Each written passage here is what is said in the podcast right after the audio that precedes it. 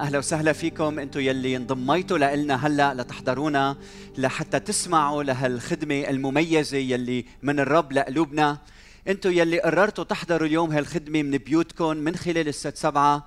أو جيتوا على مباني الكنيسة أهلا وسهلا بالجميع. يمكن أنت بالجبل يمكن أنت اليوم على البحر أينما كنت. إذا قررت تسمع لرسالة الحياة اليوم الرسالة رح توصل على بيتك رح توصل لعندك. وصلاتي إنها توصل على قلبك وتعمل تغيير حقيقي بحياتك. من أسبوعين ابتدأنا سلسلة مهمة حول العلاقات. وحكيت عن الزواج حكيت عن إنه هيدا الزواج هو خطة تصميم إلهي. يعني الله صاحب الفكرة. هو اللي قال ليس حسن أن يكون الإنسان وحده أصنع له معينا نظيره. وبعدين هو يلي صمم الزواج هو يلي قال يترك الرجل أباه وأمه يلتصق بامرأته ويكونان الاثنان جسدا واحد رجل واحد امرأة واحدة. بعدين يترك يلتصق بعدين يلتحم يصيران جسد واحد. هيدا التصميم هو تصميم إلهي. بعدين التنفيذ تنفيذ إلهي. بنشوف كيف قال له لآدم نام فنام أخذ ضلع. من حد قلبه. وبعدين خلق حواء نفخ فيها حياة وأحضرها إلى آدم. وما أجمل أنه هو كبي عم يحضر فتاة بنته هيدي العروس إلى العريس فهو يلي حقق هيدا الأمر. وبعدين الأسبوع الماضي حكينا عن سر الزواج الناجح. حكينا كيف إنه الإنسان لازم تعرف هيدي الحقيقة إنه من بعد ما الله خلق كل شيء وكل شيء كان حسن وبعدين خلق الإنسان والزواج لازم تعرف إنه آدم أخطأ. ونحن اليوم مش بس على صورة الله نحن كمان منحمل صورة آدم منحمل معطوبية آدم. يعني نحن منعيش ونخطئ وأولادنا يخطئون وأحفادنا يخطئون. وبسبب الخطية الموجودة بهذا العالم بنسأل كيف بدنا نعيش سر السعادة الزوجية بوجود الخطية والكبرياء والأنا الموجودة فينا. وقدمت لكم الجواب الأسبوع الماضي إنه أهم دواء أهم علاج أهم مضاد حيوي أهم أنتيبايوتكس لحتى يشفينا ويسعدنا ويخلصنا ويعطينا هيدا الزواج المقدس الحلو هو المحبة المحبة هيدي المحبة الصادقة التزام المحبة قرار المحبة. إنك تعيش وتحب الآخر وكيف إنه هيدي المحبة تترجم؟ بالاحترام والتقدير للآخر. أيضا بتظهر من خلال أفعال محبة مستمرة عملية صادقة بتعكس هيدي المحبة. والسؤال المهم السؤال الكبير السؤال الضخم يلي كثير منا بيسألوه بهيدي الأيام هو ماذا لو؟ ماذا لو أن الآخر لا يريد أن يتجاوب؟ ماذا لو أن الآخر ما بده يتغير ما بده يتعاون ما بده ينمى ما بده يتعلم؟ ماذا ولو الآخر منه هيدا الرجل أو الامرأة النموذجية؟ شو بعمل أنا؟ أنا يلي بدي أنا يلي عم بسعى أنا يلي عم بدي إنجاح الزواج لكن الآخر لا يريد أن يتعاون. فاليوم بدي جاوبك عن هذا السؤال وشي كثير مهم لحياتنا. لكن بالبداية بدي أقول أنا عم بفترض إنه الآخر ما بده يتجاوب وأنا عم بفترض إنه أنت عم تسعى من كل قلبك حتى الآخر يتجاوب معك. يعني أنت منك المشكلة المشكلة في الآخر. وهذا الشيء كثير مهم لأنه أحيانا بنكون نحن المشكلة. لكن اليوم تحديدا بدي أحكي عن إذا الآخر ما بده يتجاوب. رح أعطيك مثل. اتصلت في الست قالت لي زوجها جورج رح سميه جورج هو ما اسمه جورج. قالت لي جورج ما لما تزوجنا كان كثير لطيف كان كثير محب كان كان يخدمني كان غير شكل. لكن فجأة تغير. تغير كل شيء صار إنسان كأنه عم يهرب من البيت ما بحب يعيش بالبيت. بيجي آخر الليل بفل أول الصباح. فيك تحكي معه؟ شوف شو المشكلة اللي فيه. فأنا اتصلت بخينا جورج قلت له كيفك أبو جريج؟ شو رأيك نقعد ناكل لقمة مع بعض؟ وزوجتك حكتني وفي موضوع مهم لازم نحكي فيه. فتلاقينا وقعدنا مع بعض. أنا وعم بحكي معه قال لي أسيس أنا لما دخلت على الزواج كان حلمي إني أسس عائله بحب الاولاد بحب زوجتي. لكن بدي إياك تعرف إنه أنا لما كنت صغير أنا هربت من المدرسة بسبب قساوة المعلمات علي. وأنا لما تزوجت ما كنت عارف حرفيا قال لي إنه زوجتي رح تتحول فجأة لمعلمة. أسوأ من كل المعلمات يلي اختبرتهم بحياتي. أنا رغبت في الزواج وليس في الرجوع إلى المدرسة ثانية. وقال لي المشكلة الأساسية هنا والمشكلة الكبيرة إنه بهيدي المدرسة بهيدا الصف ما في إلا تلميذ واحد هو أنا. وبالبيت بتحول كل شيء بالبيت مسطرة لحتى تعلمني وتأدبني وتوجهني. أنا مش قادر أعيش في هذا في هذا البيت. فأنا اليوم عم بفترض إنه هيدي مش مشكلتك، عم بفترض إنه أنت عم تسعى من كل قلبك إنه تنجح الزواج، لكن الآخر ما عم يتجاوب، الآخر غايب، الآخر يمكن غير أخلاقي، ما بده القيم المسيحية يلي أنت بتتحلى فيها. فرسالة اليوم هي فعلا للجميع. كل واحد منا بيقدر يتعلم منها. حتى إذا أنت أعزب عم تسمعنا أرجوك. هودي الرسائل مش بس للمزوجين. هودي لإلك قبل ما يكونوا لحدا تاني. لأنه بيساعدوك كيف تفوت بالزواج وتعيش حياة غير شكل. سما على الأرض من خلال علاقتك الزوجية. فماذا يجب أن أفعل عندما يرفض الزوج التعاون؟ هذا هو السؤال. العالم بيجاوبنا العالم بيقلنا في كتير أشياء تعملها. ممكن تأدبه ممكن تخونه ممكن تحتقره ممكن تسمم له ممكن تذبحه ممكن تقتله ممكن تطلقه في أمور عديدة العالم بيقدم لك إياها. لكن أنا اليوم بدي أقدم لك صورة كتابية مختلفة. ويمكن أنت اللي عم تسمعني تختبر أو تسمع وتقول اللي عم بسمعه غريب وصعب. لكن بدي أقول لك إنه الله معنا لحتى يعيننا لحتى نقدر نعيش هيدي الحقيقة.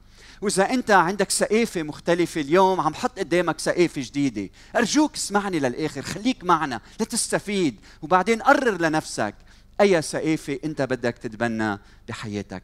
فالنقطة الأولى كن مستعدا للألم. كن مستعدا للألم. أنا بعرف إنه أنت بتكره الألم لكن بدي لك الحقيقة اليوم. المحبة محبتك زائد عدم تعاون الآخر بتساوي ألم. انت يلي عم بتربي الاولاد انت يلي بيهمك نجاح العائلة يلي عم تصرف على البيت وقت وحياة وموارد. زائد بمفردك بتكون النتيجة في ألم لأنه هيدي مش خطة الله للإنسان الله بده زوج وزوجة معا يأسسوا العائلة المقدسة. خصوصا إذا الآخر أنت بتتألم خصوصا إذا الآخر مش بس غايب يمكن عم بيحاربك يمكن عم يأذيك من خلال هيدي العلاقة. ويمكن انت هلا عم بتقول بس هيدا مش عدل. معك حق. مش عدل. من هيك ناطرين اله العدالة. يجي ويملك على قلوبنا وبحياتنا بوطننا. يمكن انت عم بتقول بس ليش أنا بدي أتألم؟ ليش مش هو؟ ليش مش الآخر؟ ليش أنا؟ ليش المصيبه وقعت علي؟ كمان سؤال مهم. في كثير ناس عم تتألم بس يمكن أنت عم تشعر اليوم أنه ألمك عميق جدا جدا. أنا بسمع لك بحس معك. لكن ما عندي جواب. ليش أنت مش غيرك؟ ما عندي جواب عن هذا السؤال. حتى أيوب لما سأل ما كان عنده جواب. لكن المهم اليوم نسأل السؤال يلي منلاقي له جواب. السؤال هو كيف ممكن للألم يلي عم تختبره أنت اليوم؟ هيدا الواقع المرير يلي ما بتحبه لكن أنت عم تختبره. كيف ممكن أنه يجعلك مؤثر أكثر بالعالم من حولك؟ كيف ممكن يشكل شخصيتك بطريقة أفضل؟ كيف ممكن يلي عم تكره الألم يفيدك ويفيد العالم من حولك؟ بدي أقول لك آية انقالت عن المسيح بعبرانيين خمسة ثمانية.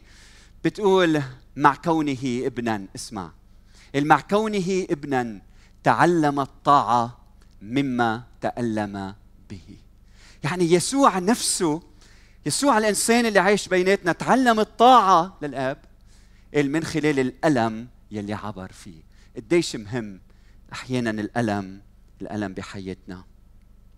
أنا ماسك بإيدي هلأ إذا أنت عم تسمعني وما عم تحضرني أنا ماسك حجرة. هيدي الحجرة اعتبرها من الحجارة الكريمة رح سميها ألماسة. هيدي منا ألماس لحتى ما تيجي تقتلني وتاخذها ما بتستفيد منها لكن هيدي الحجرة بتشبه الألماس لحتى أنا استفيد من هيدي الجوهرة.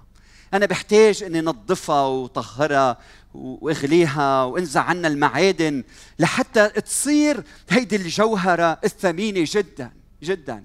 وأنت عارف لوين اخذك هلأ بالحديث. كم من شخص أو كل شخص اليوم بيختبر الألم بيقول إنه هيدا الألم كشف الجواهر الموجودة في في قلبي. كثير سهل خيي إنه نهرب. كثير سهل إنك تقول إنه الآخر ما عم بيسد لي احتياجاتي بدي أهرب.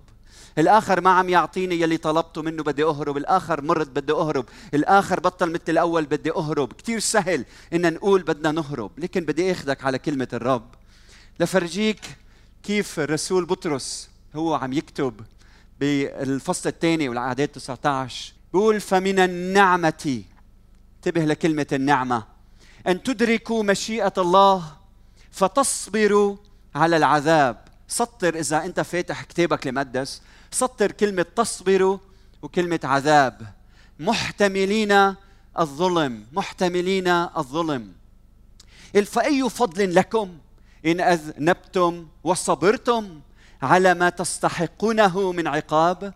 ولكن إن عملتم الخير مثل ما أنت عم تعمل وصبرتم على العذاب نلتم النعمة عند عند الله. وبتابع وبقول ولمثل هذا دعاكم الله. فالمسيح تألم من أجلكم. كمان سطر كلمة تألم. وجعل لكم من نفسه قدوة لتسيروا على خطاه ما ارتكب خطيئة ولا عرف فمه المكر. ما رد على الشتيمة بمثلها. تألم وما هدد أحدا بل أسلم أمره للديان العادل. بنرجع لكلمة أسلم أمره. انتبه لهيدا النص العميق. وهلأ بدي أقول لك شغلة بختام النقطة الأولى. أرجوك تركز معي كثير منيح. إياك تظن أن الله بيسمح للألم أن يذهب سدى. إياك. إياك تظن أنه أنه الله بيسمح لهالألم أن يهدر بلا سبب. إياك إياك. هيدا الألم يزرع بمرارة وأسى. وينبت فيك حكمة وتواضع. يزرع بالدموع ولكن يخرج منك شخصية لامعة مميزة مؤثرة في نفوس الآخرين. انتبه لما بتعبر أتون الألم. بتصير تعرف كيف تعيش حياة من نوعية مختلفة على الرغم من الألم. بتصير تعرف كيف توقف صامد قدام الرياح. بتصير تعرف كيف تدوس على أمواج الحياة. وما تغرق تحت منها. الألم الألم بيعلمك كيف تعيش حياة منتصرة. فبدي أسألك اليوم فيك تشارك معنا؟ كيف الألم عم بيشكل شخصيتك؟ ممكن بمجموعاتنا البيتية ممكن تبعث لنا رسالة خبرنا. كيف الألم لون حياتك؟ كيف شكلك؟ كيف غيرك؟ شو تعلمت من خلال هذه الألام؟ النقطة الثانية بواحد بطرس 2 23 بيقول بل أسلم أمره للديان العادل. شو المطلوب مني لما الآخر عم جرب عم جرب عم جرب عم جرب عم جرب والآخر ما عم يتجاوب؟ شو المطلوب مني؟ المطلوب هو أن تستسلم أن تستسلم. نعم. عادة النصيحة بتقول لا تستسلم لا تستسلم. خليك قوي جبار لا تستسلم. أنا اليوم عم أقول لك استسلم.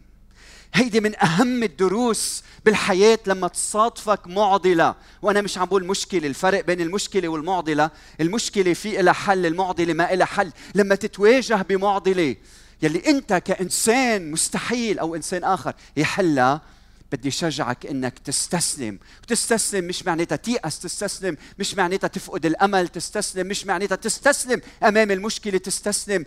هو عمق تعليم الكتاب المقدس إنك تستسلم للمشيئة الإلهية إنك تسلم أمرك. لاله قادر على كل شيء. عم بدعيك اليوم. قدام المعاناة يلي عم بتعانيها إنك تستسلم. كلمة استسلام بالقاموس بتعني التوقف عن مقاومة. وهلأ بالسياق التوقف عن مقاومة الله. يعني توقف ما بقى تقول ليش يا رب ليش يا رب ليش يا رب ليش أنا ليش أنا ليش مش هو؟ ليش عم تعمل معي هيك؟ يا رب أنت ظالم أنت منك صالح. نعم بنقول هيك لما بنكون متألمين لكن مع الوقت اتعلم كيف تستسلم للمشيئة الإلهية. الكلمة بتعني الخضوع الكامل. من دون أي اعتراض أو احتجاج أو احتجاج. برسالة يعقوب أربعة سبعة لثمانية مكتوب فاخضعوا لله. انتبه لكلمة اخضعوا اخضعوا لله اخضعوا لله. قاوموا إبليس فيهرب منكم. اقتربوا إلى الله فيقترب إليكم. وكلمة اخضعوا يعني استسلموا. يعني اخضاع لإرادة الله. استسلم لهالإرادة الإلهية. حط حياتك بين إيديه بالخضوع الكامل على الرغم من كل الظروف من حولك. إلا لما بتعمل هيك بصير فيك شو؟ تقاوم إبليس. تقاوم. مش الله تقاوم إبليس. لكن بتستسلم للمشيئة الإلهية. كيف بتقاوم من خلال الخضوع؟ بعدين بيقول اقتربوا إلى الله فيقترب الله منكم إليكم. طيب كيف أنا بقترب إلى الله بالسياق؟ أقترب إلى الله من خلال الخضوع والاستسلام. لما أنت بتستسلم للمشيئة الإلهية. أنا بعرف إنه الاستسلام صعب أيام صعب صعب. خاصة إذا عم تقطع بظروف صعبة صعبة. لكن مع مرور السنين بتتعلم وربنا بيعلمك كيف كيف تستسلم. أنا هلأ ماسك سكين بإيدي سكين. بيكون عندك ولد وحيد بتخسره. صعب إنك تستسلم للمشيئة الإلهية. يكون عندك أم صبية بتموت صعب تستسلم للمشيئة الإلهية. بيكون عندك زوج بيتحول وبيصير شرير أو زوج مدمن أو زوج غير أخلاقي مزاجي. بيترك البيت وبيسافر. أو شخص لا يريد أن يؤمن. أو يمكن بيصيبك مرض أو يمكن بيصيبه مرض. فبتشعر إنه هيدا السكين بلحظة من اللحظات بيخترق قلبك. بيخترق قلبك. وبيترك بقلبك ثقب بيشبه الهوة. عميق جدا عميق جدا. من الأسى والألم والحزن. وانتبه هيدا الثقب بيبقى بحياتك. وبيبقى بكل حياتك وبيبقى كل الوقت. هيك تفكر إذا أم خسرت ولدها بيجي وقت وبتنسى. بيجي وقت وتشفى أبدا. بيبقى هيدا الثقب بكيانها بحياتها. إذا زوج خان زوجته بيبقى الثقب موجود. لكن مع الوقت الله يلي أخذ هيدي السكين وغرسها بقلبه لما مات على الصليب من أجلك. بيجي على حياتك رويدا رويدا ليك شو بيعمل؟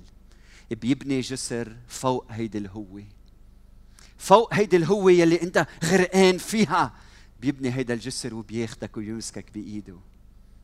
هاليد المثقوبة بياخدك وبيوقفك على هيدا الجسر. وبتشوف يلي ما حدا غيرك انت يلي تألمت بيقدر يشوفه.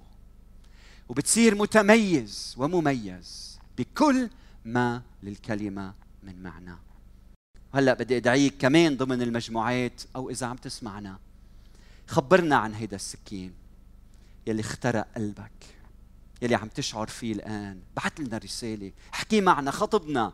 قلنا وين وجعك وين ألمك؟ لأنه ككنيسة بدنا نوقف إلى جانبك. النقطة الثالثة شو بدك تعمل لما الآخر ما عم يتجاوب معك وعم بتجرب وعم بتجرب؟ شو بدك تعمل؟ بدي شجعك إنه ما تتألم لوحدك. ما تخلي الألم يلي عم تختبره يبعدك عن الناس. أرجوك ما تسمح وما تنتظر لحتى الألم يصير أكبر وأعظم من الخوف لحتى تحكي. ما تخلي الألم يصير أكبر من الخوف من الفضيحة. من الأول لما تختبر الألم ما تتألم لوحدك. اليوم بدي أدعيك إنك تحط حدا بحياتك. تطلب الدعم الإيجابي. طلب الدعم الإيجابي. نحن هون لحتى نساعدك. من أجل خيرك لحتى ما تتألم لوحدك. في عندي بعض الملاحظات بدي إياك تنتبه لها. أول شيء أفضل مكان ممكن إنك تفتش فيه على الدعم الإيجابي هو الكنيسة. تحكي مع الراعي مع رعاة بكنيستنا مع القاضي مع المشيرين مع أخوتك بالكنيسة. لما تجي لما تكون موجود تواصل معهم. انتبه في دعم سلبي ودعم إيجابي. هلا بدي لك شغلة ما تفوتها كثير مهمة. لازم تبحث على الدعم الإيجابي يلي بيعطيك رؤية مستقبلية لحياة أفضل معه. يعني لازم تعرف إنه أنت لما بتكون بالمعركة ومش شايف حول منك إلا الدمار والموت والهلاك بتحتاج لإنسان غلب. صار بالمقلب الآخر. يلي بيقدر يعطيك الرجاء والأمل وبيقدر يكون شاهد لحياة أقوى من الموت إنه يوقف إلى جانبك. أنت بتحتاج لشخص يجي حدك خصوصا إذا كان مؤمن بالرب يسوع المسيح لأنه هيدا المؤمن بيعرف تماما إنه عند الرب للموت مخارج. فبيجي وبيوقف حدك وبيسند ضعفك لحتى ما تتألم لوحدك وبيساعدك نحو الغلبة. رقم اثنين تأكد إنه المشورة يلي عم بتنالها هي مشورة كتابية. ما في مشورة بتختلف مع تعليم الكتاب المقدس. المشورة بدها تكون مشورة كتابية بتعكس محبة الله بتعكس النعمة الإلهية بتعكس لطف الله تجاه الإنسان.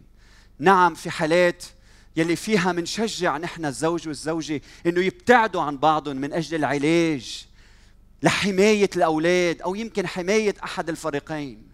لكن هيدا موضوع تاني بنحكي فيه. لكن لما بتطلب المشورة أرجوك اتأكد أنه المشورة مشورة كتابية.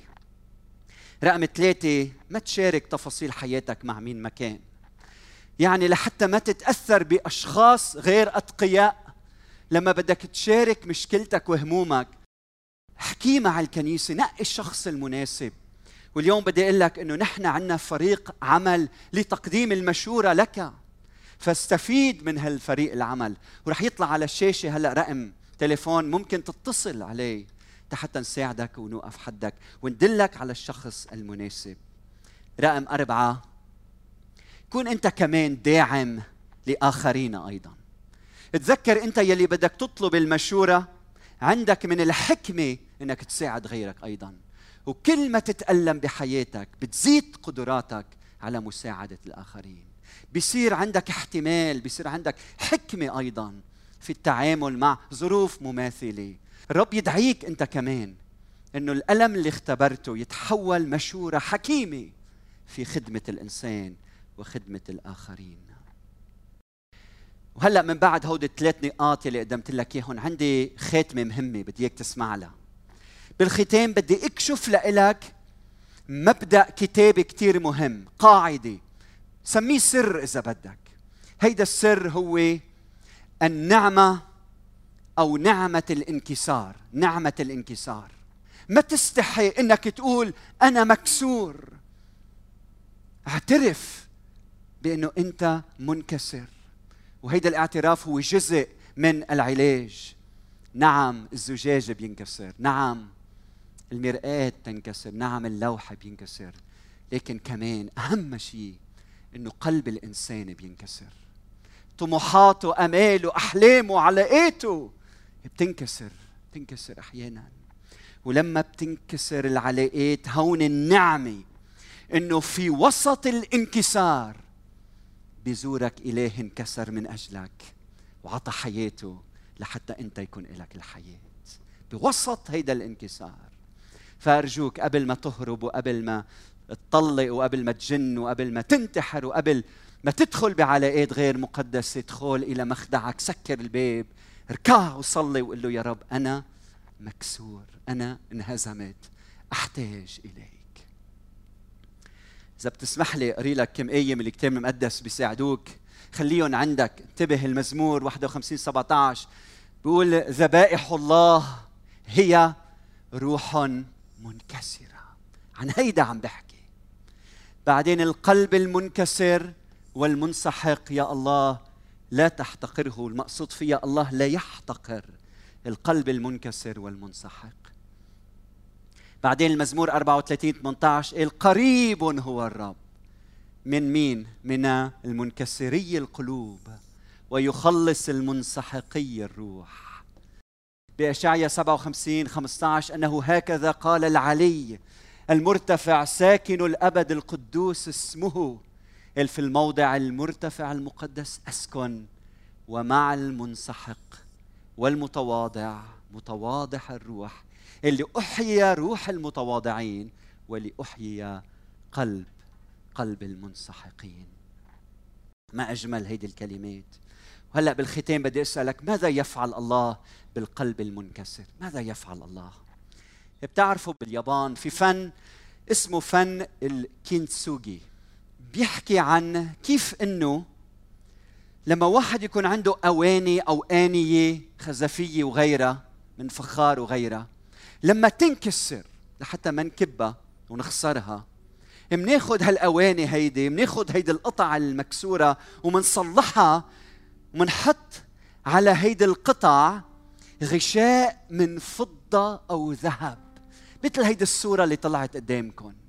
والفكرة من وراها إنه هالأواني يلي كان إلها قيمة لما بتنكسر بدل ما تنكب منحولها لتحفة فنية. والأهم من هودي كلهم إنه إذا هيدي القطعة كان قيمتها خمسة دولار أو عشرة دولار لما بتنكسر بطل إلها قيمة. لكن لما بياخدها هيدا المتخصص وبيحولها لقطعة فنية وبحط عليها غشاء من فضة أو ذهب. بصير إلها قيمة أكثر بكثير مما كانت عليه أصلا. وهيك الله بيعمل فيك.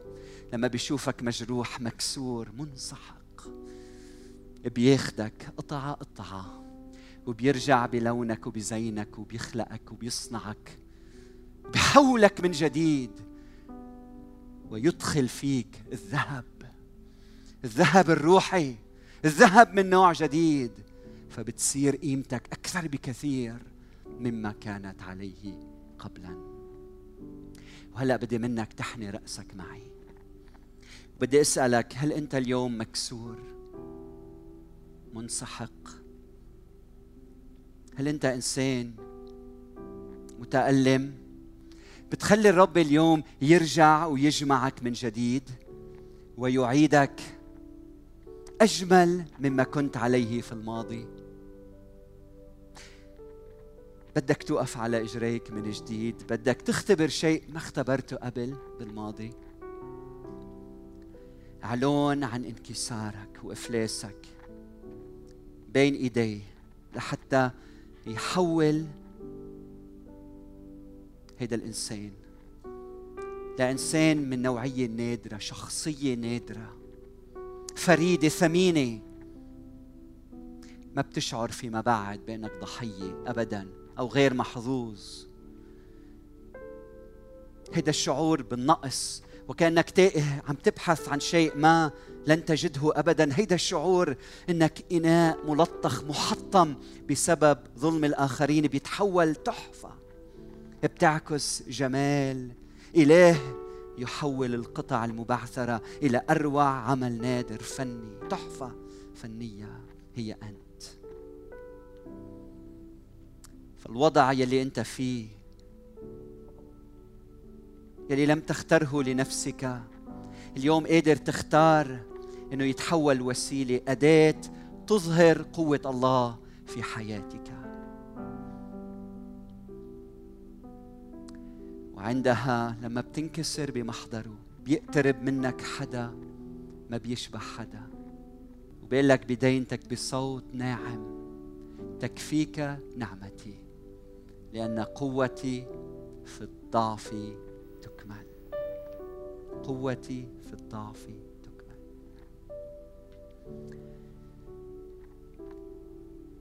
فبتتحول هيدي المعضلة حياة شاهدة. عن حقيقة غائبة بأني أستطيع أن أكون مكتفيا بالله وحده ودون سواه.